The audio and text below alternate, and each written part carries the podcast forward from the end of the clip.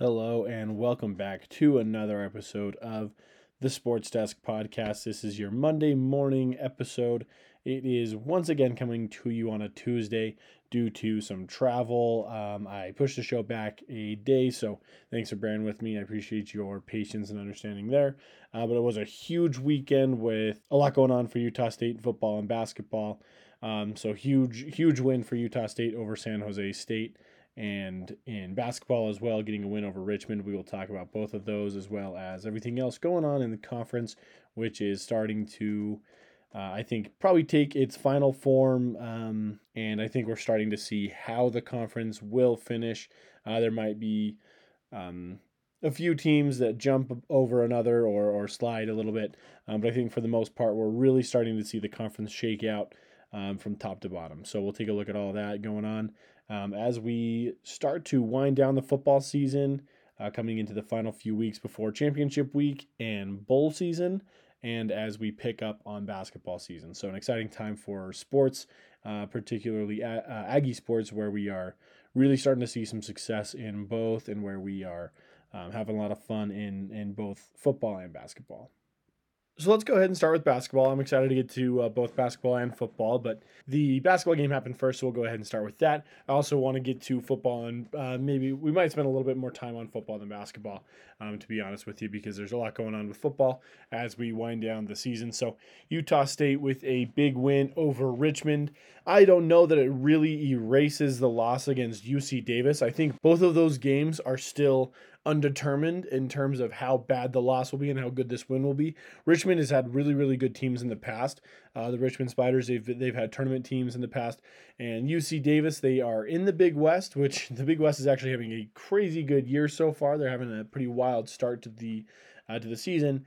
Um, so it's definitely a loss that's going to hurt us, but how bad that will hurt is is yet to be determined. So hopefully both those teams can go on and have some success, and hopefully we can get that Richmond win to kind of erase the UC Davis loss. And hopefully by the end of the season, that's not as bad, anyways. And hopefully it's one of just a few losses. Um, but the Richmond win is a big win. It's an important win. It's one of those wins that if we are on the bubble later on in the season, um, or uh, at the end of the season on Selection Sunday, will hopefully uh, get us moved on the right side of the bubble. The Atlantic 10 is really a pretty good basketball conference. They have a lot of teams that you're probably going to recognize. Uh, they have the St. Louis Billikens. They have St. Bonaventure, who's had good years. They have George Mason, who's had good years. Um, the really notable teams are probably Dayton and VCU, um, both of them in the A10, as well as Davidson along with Richmond. So a really solid basketball conference. So it's a good win um, against a good team and a good conference for Utah State. The final score was 85 74 for the Aggies. It was not played in Logan. It was a road game, but it was at a, at a neutral site. It was played at the Naval Academy as part of the Veterans Day Classic. Um, so Richmond having somewhat of, of a location advantage. Um, certainly a road game for Utah State, um, even though it wasn't played in the opposing team's venue necessarily. So, an 11 point win fueled in large part by Justin Bean and his 30 piece that he dropped. Justin Bean was the game leader in points with 30.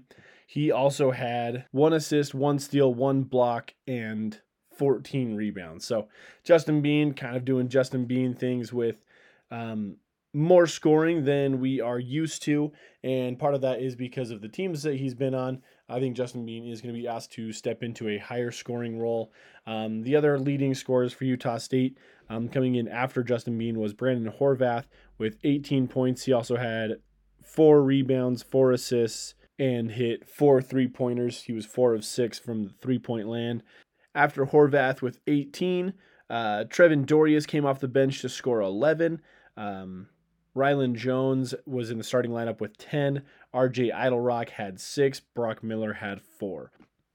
So the starters Brandon Horvath, Justin Bean, Rylan Jones, RJ Eytle-Rock, and Brock Miller. Uh, Brandon Horvath was, as we mentioned, um, four from six from three. He was also six of 11 from the field with 18 points. Justin Bean, we talked about his stat line as well. He was 11 for 16 from the field, three for four from three. Rylan Jones was four of nine from the field, 0 of two from three, and he got four rebounds, five assists, and his 10 points. RJ Eytle-Rock was one of one from the field, one of one from three. He had four rebounds as well, two assists, and six points. Brock Miller was two of eight from the field, 0 of two from three point land with three rebounds and assist and four points on the night for Brock. So then, uh, of course, Trevin Dorius coming in off the bench, playing really well with his 11 point performance. Steven Ashworth, who had a great game last game coming off the bench, he also had four points to contribute. He was one of two from the field, had his other two points come in the form of two free throws, of which he was two of two. He also had two rebounds, three assists, and took one three pointer that did not fall. So, um, Steven Ashworth, I think, probably going to be falling into a sixth man of the year role for Utah State, probably the the number one guy off the bench, depending on the matchup. Um, Trevin Dorius also proving he's very capable coming off the bench to get some high usage, depending on the matchup. And I think between those two, it really just kind of depends on who we're playing and what we're what we're trying to do um, in terms of inside outside basketball. Um, who will kind of come in off the bench and, and get the most usage. So that's where Utah State's points came from against Richmond. They played really, really well, particularly in the second half. They just kind of took it and ran away with it. And as we mentioned, a lot of that is thanks to Justin Bean and his 30 points. Uh, that is a career high for Justin Bean. And like we talked about, it's um, he's never really been asked to score 30 points before. He's always played on a team with Sam Merrill and Neemias Queta. And even beyond that, he's played on teams with guys like Abel Porter, Diogo Brito, Fonzo Anderson, who all kind of had a higher scoring role as well. Brock Miller, of course, still on the team, has been on the team for as long as Justin Bean has. He often has a higher scoring role than Justin Bean has had. So uh, for Justin Bean to go out there and get a 30 piece is big for him. And I think it shows that Utah State has a lot more weapons, uh, especially because Justin Bean may be uh, a weapon that was overlooked offensively early on in the season and hopefully is overlooked more often because it gives him an opportunity to go play really, really well, drop 30 points on people who aren't expecting it. Justin Bean, his, um, Justin Bean has quite the reputation as a rebounder and as a defender.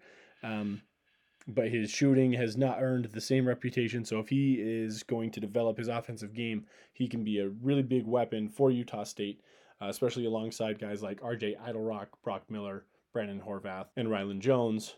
So that's going to be huge if Justin Bean can step up his scoring and do something that no one else in the conference or in the league is really expecting of him. Um, that's going to be huge for Utah State moving forward. So it will be interesting to see as teams start to adjust to Justin Bean and realize that he can be an elite scorer, and the only reason he hasn't been, um, I guess, an elite elite scorer, a top tier scorer, is because of the style of play and because of what he's done and because of his teammates. It's going to be interesting to see how they adjust to him and where those possessions go as they move away from Justin Bean. I think this starting lineup is super stacked, really one through seven, one through six, one through seven, um, depending on the matchup and depending how, uh, depending on how you want to look at it. Um, but certainly one through six is really, really loaded for Utah State, especially if Justin Bean can continue to play offensively that way because Brandon Horvath, Rylan Jones, RJ Eytle-Rock, and Brock Miller are all dudes that can score at a high clip. And then, of course, getting into the bench, Steven Ashworth is the same way. So, with Justin Bean joining their ranks as elite offensive players, I think Utah State is just going to be really, really loaded and really stacked one through six or one through seven. Um, coming into some of these bigger games, coming into the tournament that we have this week or the, the showcase um, the Myrtle Beach Invitational, and then of course getting into conference play, which is going to be really really difficult. Um, so it's going to be nice to have have a bunch of weapons that can score. And the great thing about Utah State as well is all of our scorers are really really good at either defense and rebounding or both. Um, you look through our one through six, we have Brandon Horvath, Justin Bean, Rylan Jones, RJ Eytle-Rock, Brock Miller, and Steven Ashworth. None of those guys are one job guys. They're all multifaceted, whether they're three and D guys or whether they're um, shooting and rebounding, or whether they're inside outside guys or guys that can move the ball and facilitate and pass and and, and all those things. So we'll talk about all those guys a lot more coming up on the season. But uh, the thing I really like about this Utah State team is how versatile the lineup is as a whole, but also each individual player that can do so many things and bring so much to the court when he steps on the court. So so I think we have a really dangerous lineup coming into the season. I think that's a huge win against Richmond. Um, I know a lot of people might not think it's a huge win or, or a really big characteristic win. I think it's big for a couple reasons because one, I think it proves how talented and versatile we are. I think two, it's going to be a win that we're really, really glad we have. Um, we will see what Richmond can do. Richmond so far is one and one on the season but they have some really good games coming up. They play, just looking forward, just a few games. They have Maryland on their schedule, who is ranked in the top 25. They're 20 right now. So hopefully they can go out and get some of those wins. And then getting into conference play, they're going to be playing a lot of pretty good teams in their conference. So uh, hopefully Richmond can do their job and make us look look pretty good um, as we move forward from that game. Utah State moving forward has Penn on Thursday the 18th. And then following that will be um, kind of opponents depending on other games. So we really don't know where to go after we play Penn, but there will be two more games in that Myrtle Beach Invitational. And then after that, after our road trip, we come back. And as we've mentioned, and we're back in the spectrum against UT Arlington on the 27th. So um, a fun stretch of opponents for Utah State before bringing it back home for some games that realistically you should be winning. Uh, but of course, we know in college basketball and in college sports, nothing is guaranteed. So, uh, a lot of fun games coming up in basketball. And I've said it before, I really am not worried about this team. I know starting off 0 and 1 is not how we wanted to start the season, but hey, one game later, we're 1 and 1, we're at 500. I don't think we dip below 500 again, if I'm being honest with you. I think we beat Penn, and then from there, we, I think we stay at or above 500 for the first few games before really taking off and, and putting that 500 marker in the rear view mirror long before conference play. So I'm not worried about this team. I really don't think that there's a lot to worry about. I'm glad that they are starting to mesh and start to look like they are more together, but losing a game with a brand new head coach where you only had two returning starters, that's not crazy. So I'm really not worried about the team moving forward we might be, as I've said, better than we were last year. I know that's kind of a hot take because we're losing so much from what we had last year to this year, including a head coach and three starters, one Neemias Queta to the NBA.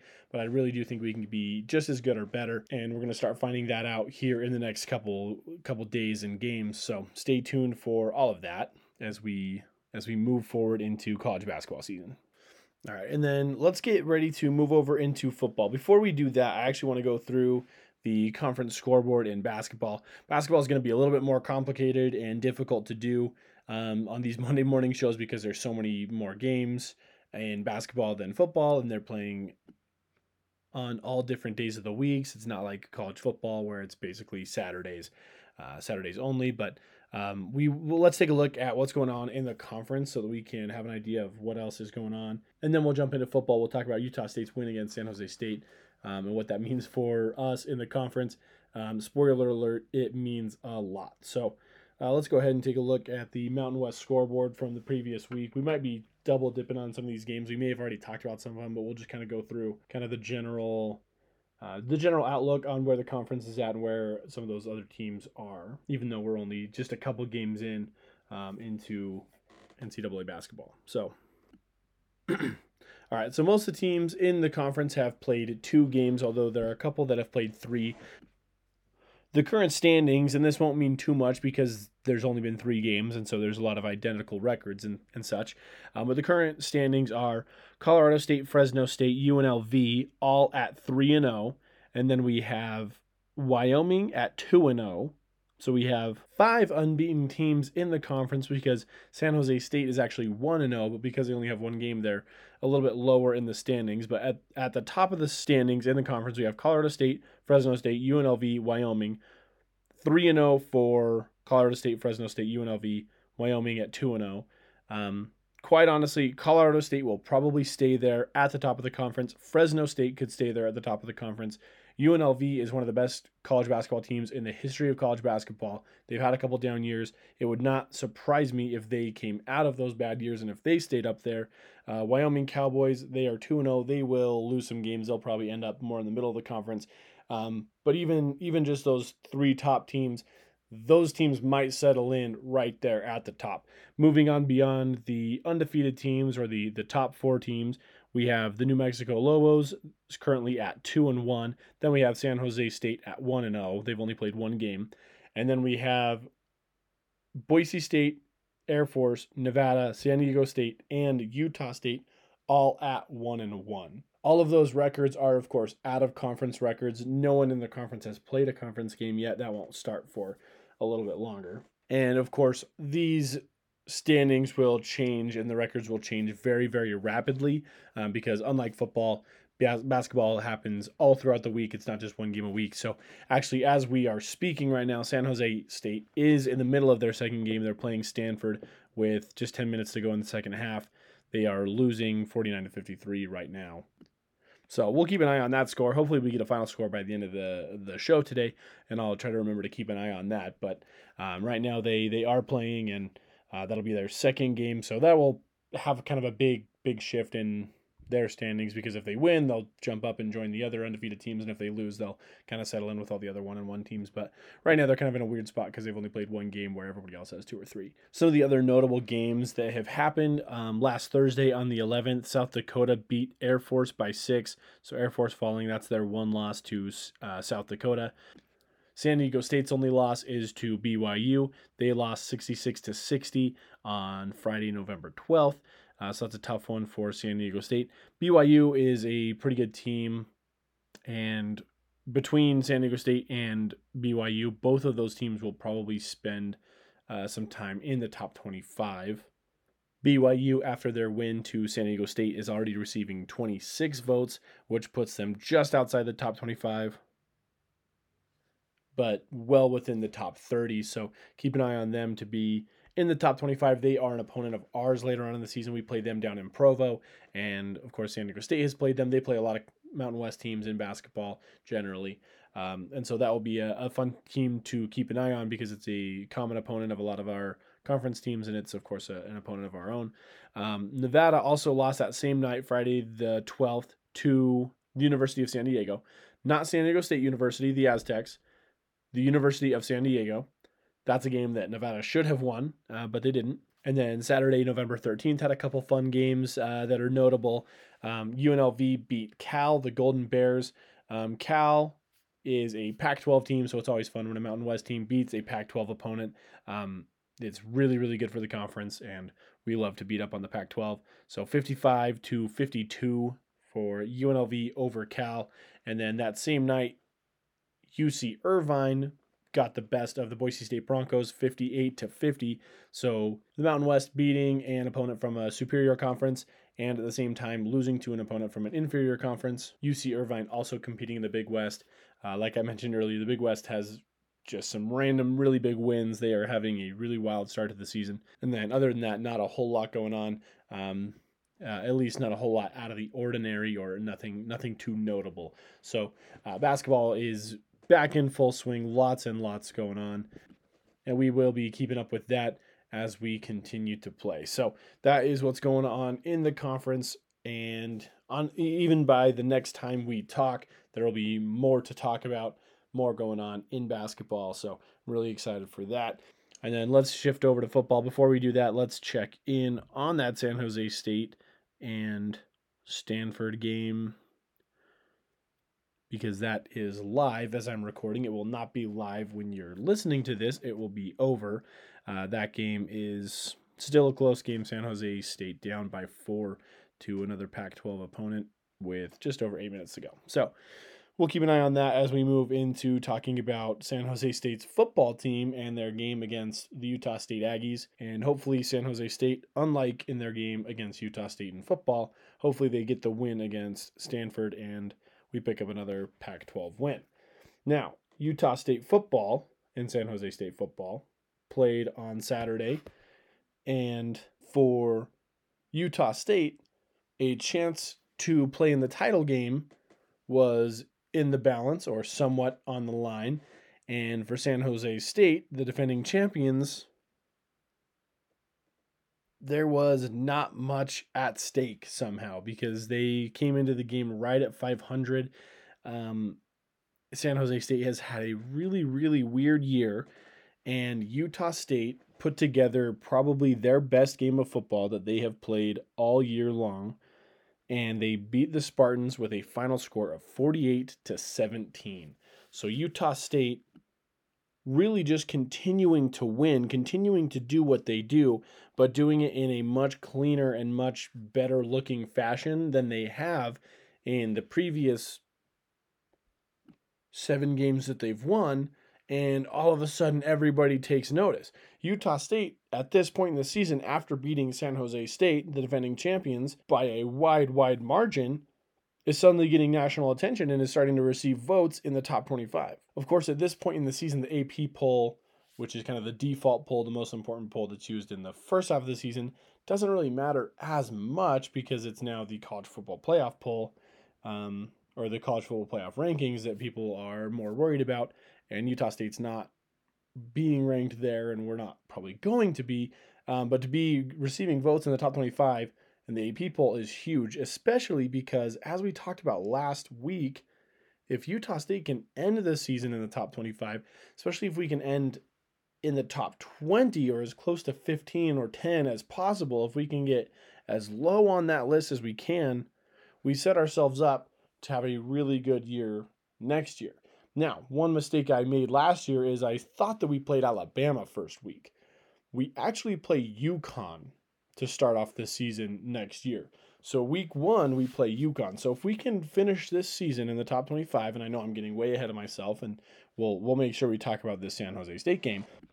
But if Utah State can get into the top 25 and stay in the top 25, start next season ranked, start with a win against UConn before going into Alabama, you might be able to afford to lose a game to Alabama, stay in the top 25, and that sets up a whole lot going on into next season and into the end of next season.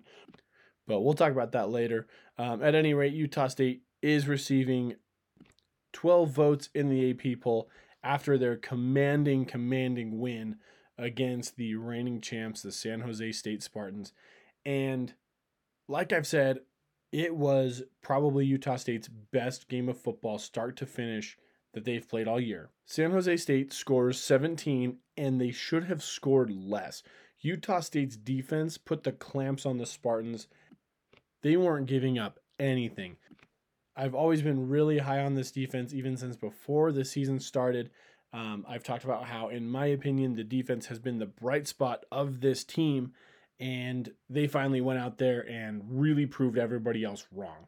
In my opinion, they've been doing it all year, but this game, they left no doubt. This defense is one of the best defenses in the conference, especially when they play at the top of their abilities. They are so good, and they can just suck the life out of any offense in the conference and they are really good. They are elite. So the Spartans did score 17. Where did those come from? Well, the first two touchdowns were kind of handed to the Spartans by Utah State's offense. The first touchdown for San Jose State was a pick six that Logan Bonner threw in the first quarter. So Logan Bonner continuing his his tradition of the first quarter interception, but this is the first time that he's thrown one for a pick six, at least that I that I can remember. I can't remember any that were returned for a pick six. So Logan Bonner throws his first quarter interception. It's caught, it's run back, six points, they kick the extra point, seven to zero. Then, to make matters worse, the offense continues to struggle.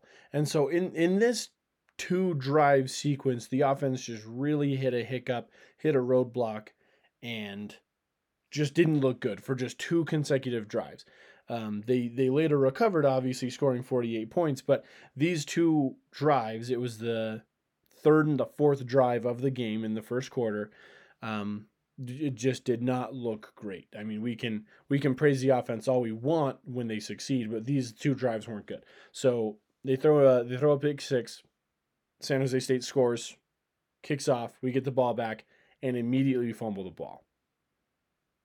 So we give the ball back to the Spartans on the 38 yard line.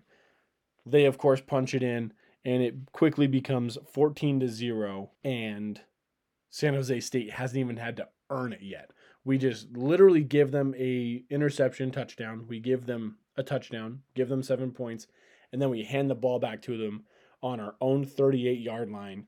Great field position. I mean that those two drives happening consecutively are the stuff of Aggie fan nightmares. I mean, this is this is exactly what you were dreading coming into this game in California. I think a lot of us had it kind of marked as a possible trap game against the San Jose State Spartans, the defending champs, the reigning champs, who were hovering around 500 and certainly not wanting to get sucked into a below 500 record.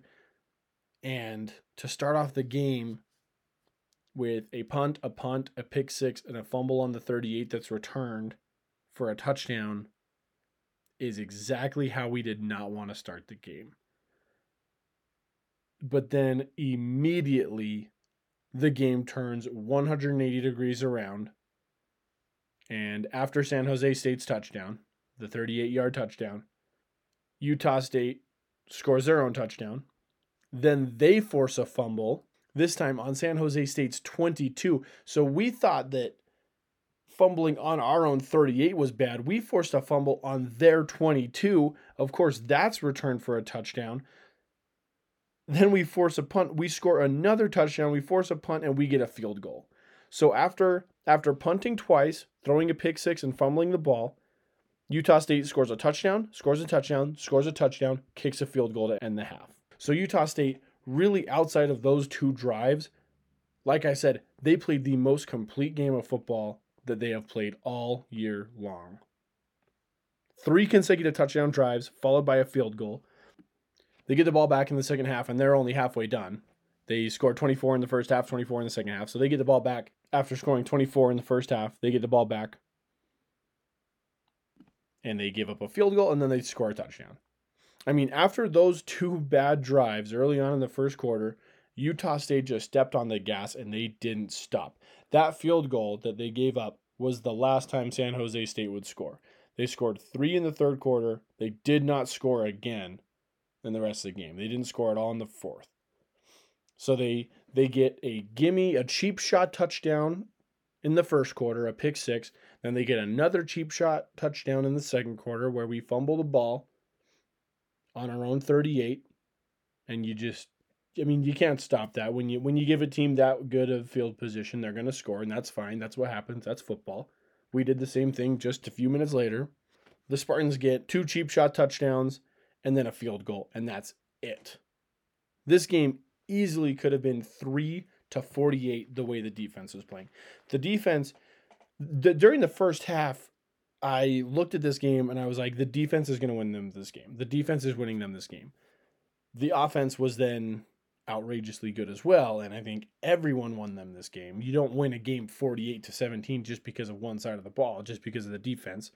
So you had special teams, defense, offense all playing well. But the defense is what stood out from start to finish. Especially in that first half where you where you look and it becomes a 14 to 0 ball game at no fault of the defense. The defense did everything right and the offense just had those two mistakes, just two. Everyone makes two mistakes. Every team that has ever played a game of football makes two mistakes in a game. That's just what happens. It just happened to be costly mistakes that the Spartans were able to capitalize on, and it kind of made the defense look bad. So I remember looking at this game and thinking the defense hasn't done anything wrong, and it's a 14 to 0 ball game. And that's just not a way you want to start a, a game. You don't want to look at a game and think we're down 14 to 0 and the defense hasn't given up a single big play. The defense hasn't done anything wrong. You're starting from behind. You're starting in in this 14 point hole. But doesn't matter. Logan Bonner throws four touchdowns to make up for his one interception and his fumble and suddenly the Utah State suddenly the game belongs to Utah State and it's not close. So I think the the defense certainly deserves all the praise. Um, they basically made this game a 48 to 3 point game. They they gave up 3 points in all in all legitimacy.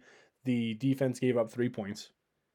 The other 14 points are completely the responsibility of the offense, and that's again the offense deserves praise too.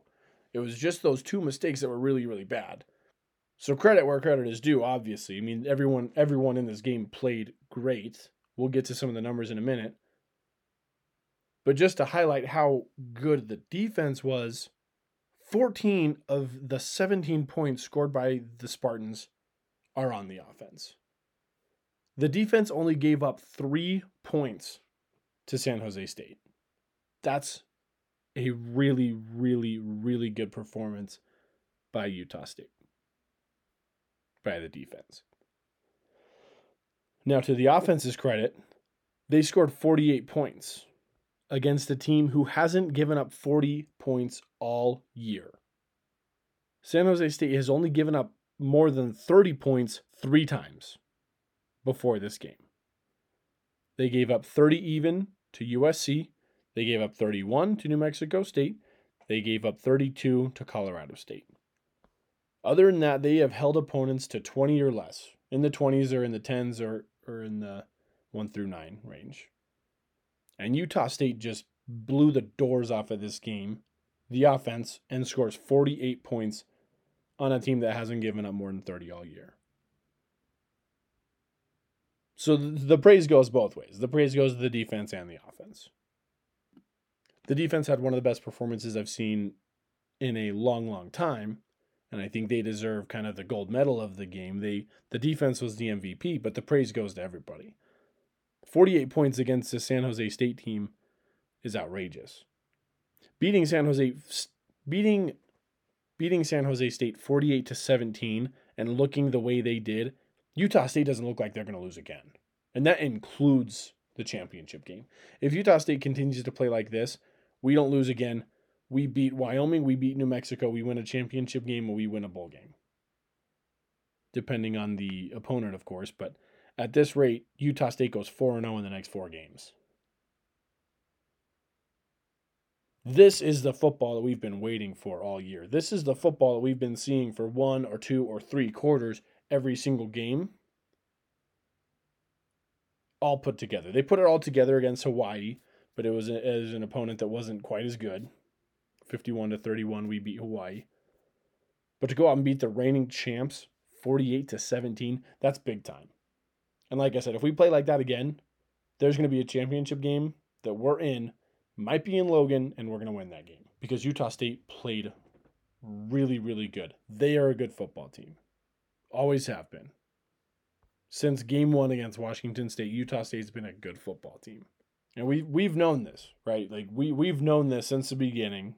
And now there are 12 AP voters that finally agree with us. That are finally realizing that Utah State's a good team. It only took us getting to 8 and 2 for people to notice. But that's okay because because it's been a fun ride so far. So let's look at the numbers. Logan Bonner, 20 of 33 for 263 yards, four touchdowns, an interception, and a fumble. That fumble and the interception really hurt his QBR, which came out to be 66.9. Still a really good QB rating. And if he wouldn't have had both an interception and a fumble, or if he would have just had one, that would have been off the charts. A great game for Logan Bonner. A great, great game for Logan Bonner with a very balanced attack on offense. And we, we've talked about balance. We, it doesn't mean equal yards rushing, receiving. It means getting yards however you please and winning a game 48 to 17. That's balance. And so for this team and, and for most teams, it generally means that there's more yards in the air, less yards on the ground, but that you're getting a healthy dose of both. That certainly happened.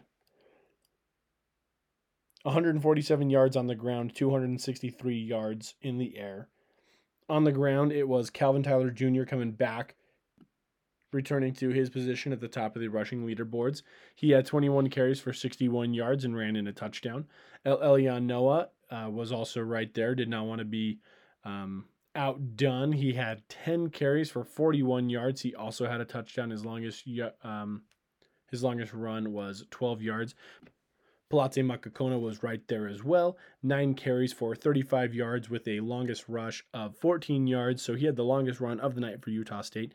Andrew Peasley also had two carries um, for himself for a total of five yards. Uh, receiving, Deven Thompkins, of course, is at the top of the leaderboards. Um, I promise this number is not a typo. It's not a mistake. He had 127 yards on five catches. Five. Deven Thompkins touched the ball five times and had another 100 yard receiving night.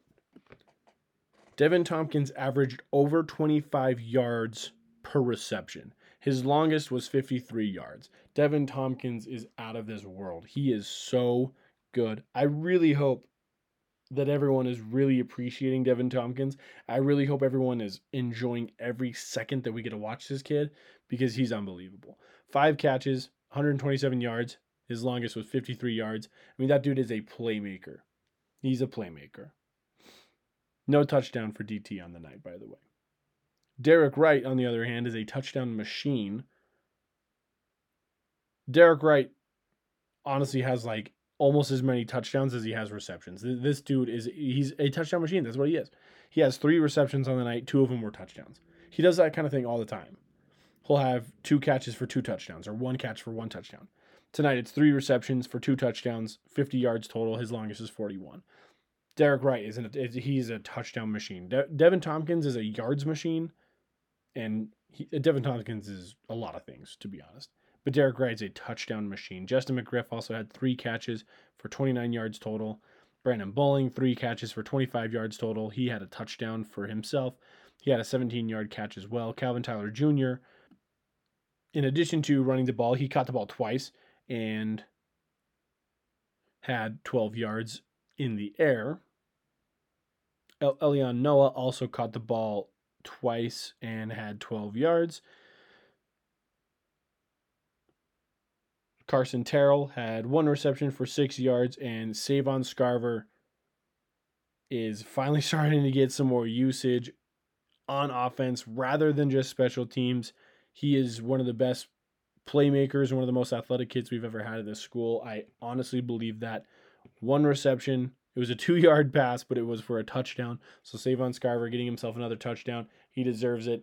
Um, Savon Scarver, I'm really hoping he has a chance to break the record here in the next couple games. And I really, really hope it's against Wyoming at home. That would be amazing. Uh, so hopefully he can return another touchdown. But until then, receiving one will have to do one reception for two yards and a touchdown for Savon Scarver. Um, Utah State, we've talked about the defense. Forced and recovered two fumbles. Uh, we only gave up one fumble. It was the Logan Bonner fumble that we talked about. Defensively, let's run through some of those numbers because those guys uh, certainly deserve some recognition. Justin Rice, eight tackles, five solo. Hunter Reynolds, six tackles, four solo.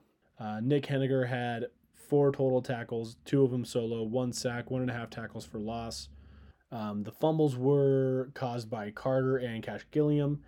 Johnny Carter also getting a sack as well. Jack Bond, uh, four total tackles, three solo. I mean, just just a solid night for the defense all around. Let's look at some of San Jose State's yardage and some of their numbers because it just shows how unbelievably good Utah State's defense was. San Jose State rushing all night long, 12 yards. 12 total yards as a team. That's not that's not like playing the game we did against UNLV where if you take out Charles Williams, then UNLV had negative yards. We're talking the entire team in the game we played 12 yards. They only had two guys who ran for more than 10 yards. Nick Nash had 16 and Tyler Nevens had 12. Everyone else had like none or negative. Receiving, we only gave up 138, which when we're getting 263 of our own is fine, but we didn't let them throw for a touchdown. So the defense was really, really good. We also had an interception, a Johnny Carter, who, as we mentioned, had a fumble recovered and a sack. He also had an interception. And then our special teams has been really aggressive this year. Um, Savon Scarver uh, picked up 21 yards. Deven Thompkins picked up 14 yards. Neither of them had a uh, touchdown. That that's kick returns, punt returns, was Jordan Nathan. Uh, he picked up 11 yards um, on punt returns. All around, offense, defense, special teams, everybody playing great football from basically start to finish. The defense and the special teams was start to finish, and even the offense played great from start to finish.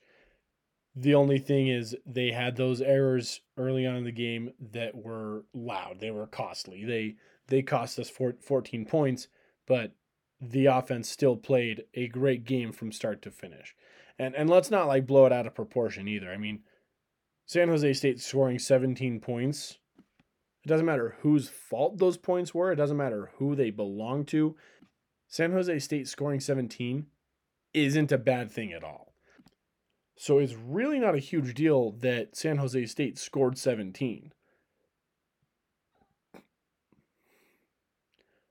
Really, the only reason we bring up the fact that 14 of those points kind of belong to the offense. I mean, that first touchdown is certainly on the offense. The second one is on the offense as well. But I mean, the first one, the defense didn't even have a chance to stop it. The second, the second one, they they did, but it, it was great field position. The only reason we bring up any of that is just to show how good the defense was. It's not to show how bad the offense was because the offense wasn't bad at all. And for San Jose State to score 17 points, it's not bad. It's not out of the ordinary. If it weren't for those points coming out of a pick six and a fumble that was that gave the Spartans great field position, we wouldn't be talking about it at all. We would just be like, wow, 17 points, great defense. So, great performance, start to finish. Offense, defense, special teams. The best game of football Utah State has played all year. Just in time to just in time for senior night and if you don't have your tickets, you need to get your tickets. You need to be at this game. Wyoming at home against Utah State. After everything our seniors have been through, from, I mean, literally from Jordan Love to COVID to this, they've been through a lot. We've been through a lot with them. We really need to be out there to show our support for these seniors. Um, especially they're going out on such a good note. They're working so hard for us this year um, and they deserve our support. They're out there winning games. Um, and at the end of the day, as a fan, that's all we care about, right? We all we only care about winning games, and that's what they're doing. They've they've won eight for us. We need to show them some support. Um, so if you don't have your tickets to that game, make sure you get your tickets and, and do your best to be there. Uh, yeah, it's cold. Yeah, it's late. Don't care. Be there. It's going to be a great game. We owe our seniors some support. They've been through a lot. They've they've sacrificed so much for this school, and they've stuck it out through a lot of just weird stuff. They've had the highest of highs and the lowest of lows that quite honestly that this program has possibly ever seen. So um, be there for that. After senior night, we just have one more regular season game in New Mexico, this time against the Lobos, um, to finish out the to finish out conference play and the season. And then it's on to potentially a Mountain West Championship game and bowl season. Speaking of a Mountain West Championship game, let's look at the standings in the conference and let's see what we need to do to not just get there, but to host. At this point, if we win the next two, we are playing in the Mountain West Championship game, and that becomes very, very likely and has been becoming more and more likely with every win. We are projected to beat Wyoming. We are projected to beat New Mexico. If we do our job, we're in the championship game the West Division belongs to us. Now, what do we need to do to make sure that game is played in Logan rather than San Diego State? Well, there's nothing we can do except for hope that UNLV or Boise State beats San Diego State. The big game that happened this past week was Nevada San Diego State. We talked about it a couple weeks in advance. We knew that was going to be a big one. We knew that was going to be an important one. San Diego State gets the win 23 to 21 over Nevada. Nevada's out of the running to host the game. It's it's going to be San Diego State unless they lose to UNLV or Boise State. Boise State is probably the most capable team of beating them. Boise State is really, really good year in, year out. This year is maybe not their best year they've ever had, but they're they're capable certainly of beating San Diego State. That being said, San Diego State is probably one of the best teams, um, has one of the best teams that they've had in a long time at that school. And UNLV probably just can't do it. UNLV just probably does not have the weapons. Anything can happen, but UNLV just doesn't have the have the weapons to realistically win that game. So hopefully Boise State can win that game. And if we win out, it doesn't matter what Boise State does. They can win as many games as they want to because we will win the West Division anyways, the Mountain Division. So hopefully San Diego State finds a way to lose one more game so that Mountain West Championship game is played in Logan. Let's talk about everything else that happened in the conference. We'll go quickly through the rest of the scoreboard. Boise State beat Wyoming 23 to 13. Utah State beat San Jose State 48 to 17. UNLV picks up their second win of the season against Hawaii 27 to 13. Air Force beat Colorado State 35 to 21. Fresno beat New Mexico 34 to 7 and of course San Diego State beat Nevada 23 to 21. So, as of right now, Utah State is receiving those 12 votes in the AP poll. San Diego State is the obligatory ranked team in the Mountain West, and it's been like this since week 1. We joked about it after like the third week of football. It's been like this since the beginning. We it, I re- we really started to notice when Wyoming got that one vote randomly, and it was like, okay, this is weird. The Mountain West always just has one team in and one team receiving votes. Utah State finally became the one team receiving votes because nobody else is is deserving of that. Um, because Fresno's lost and Air Force is lost and and all and, and everything else. So Utah State finally moving into that obligatory receiving votes as San Diego State is in the top 25. That's the AP poll. So really exciting for Utah State to be receiving votes. It's, it's exciting for the Mountain West to have a team in the top 25 in San Diego State. And if San Diego State loses, hopefully they can stay in the top 25. What would be perfect for Utah State is if we were in the top 25 and our Mountain West championship game opponent was in the top 25 and we got that win. That would really help us going into the offseason and into next year. Of course, winning a bowl game would help that as well. We've talked about that a little bit. We'll talk about that a lot more in depth, probably in, even into the offseason as we prepare for next year's football team. But that's where we're at right now. That's where the conference is at right now. Uh, thank you for tuning in. Sorry it's a day late. Hopefully it was worth the wait. There's just so much going on with Utah State football and basketball right now. So uh, there's so much to cover. So I really hope you enjoyed the show.